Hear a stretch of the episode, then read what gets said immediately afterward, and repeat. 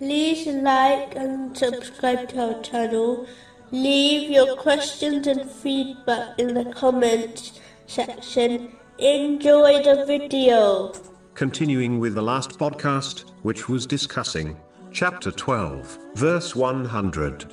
And he was certainly good to me when he took me out of prison and brought you here from Bedouin life after Satan had induced estrangement between me and my brothers.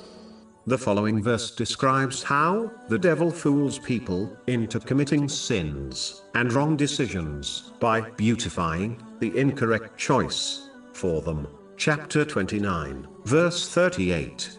And Satan had made pleasing to them their deeds and averted them from the path. This occurs in situations when a person must make a choice between two or more options. It occurs when the choice is between the lawful and unlawful, and even between two lawful options. If the devil cannot guide someone to a sin, then he attempts to guide them to the inferior choice, even if it lawful, hoping it will lead to some sort of a sin, such as a person complaining about life and fate. The devil beautifies a choice by causing one to focus on its apparent benefit to such a degree that they lose focus on the bigger picture and the consequences of the choice. A mature adult then behaves like a child who makes choices without reflecting over the consequences of their actions. This is one of the main reasons people commit sins.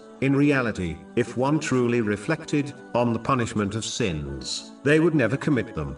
Something which helps in situations like this is to mentally take a step back and assess the choices by comparing their pros and cons. Only when the lawful benefit of something outweighs the harm should a person proceed. The other thing which helps is to deeply reflect on the consequences of the potential choices because some choices might be lawful, but if one goes ahead with them, it may make their life difficult in the long run.